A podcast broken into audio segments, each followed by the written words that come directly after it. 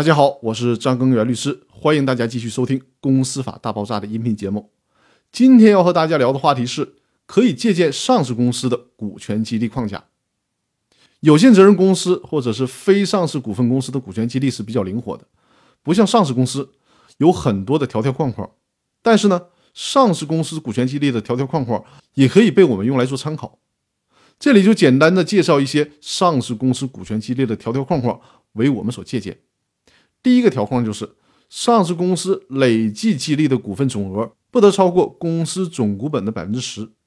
因为上市公司的体量是很大的，百分之十已经不少了。而对于有限公司来讲呢，可以考虑适当的加大股权激励的比例，比如说加大到百分之十五。第二个条框呢，是在上市过程当中，任何一个人的股权激励额度不得超过公司总股本的百分之一。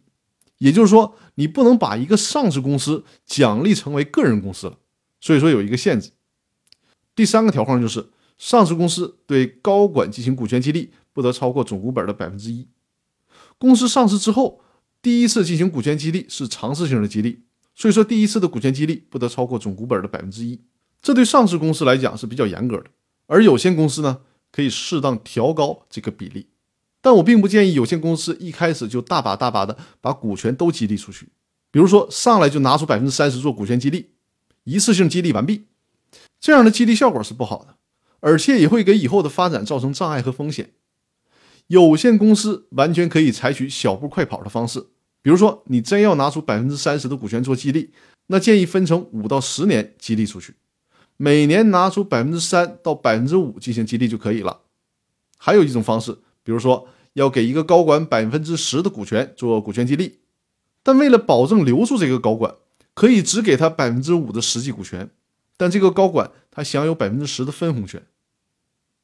等到满足一定年限以后，比如说工作满五年或者是满十年了，再把另外的百分之五的实际股权转让给他，这也是一种比较好的处理方式。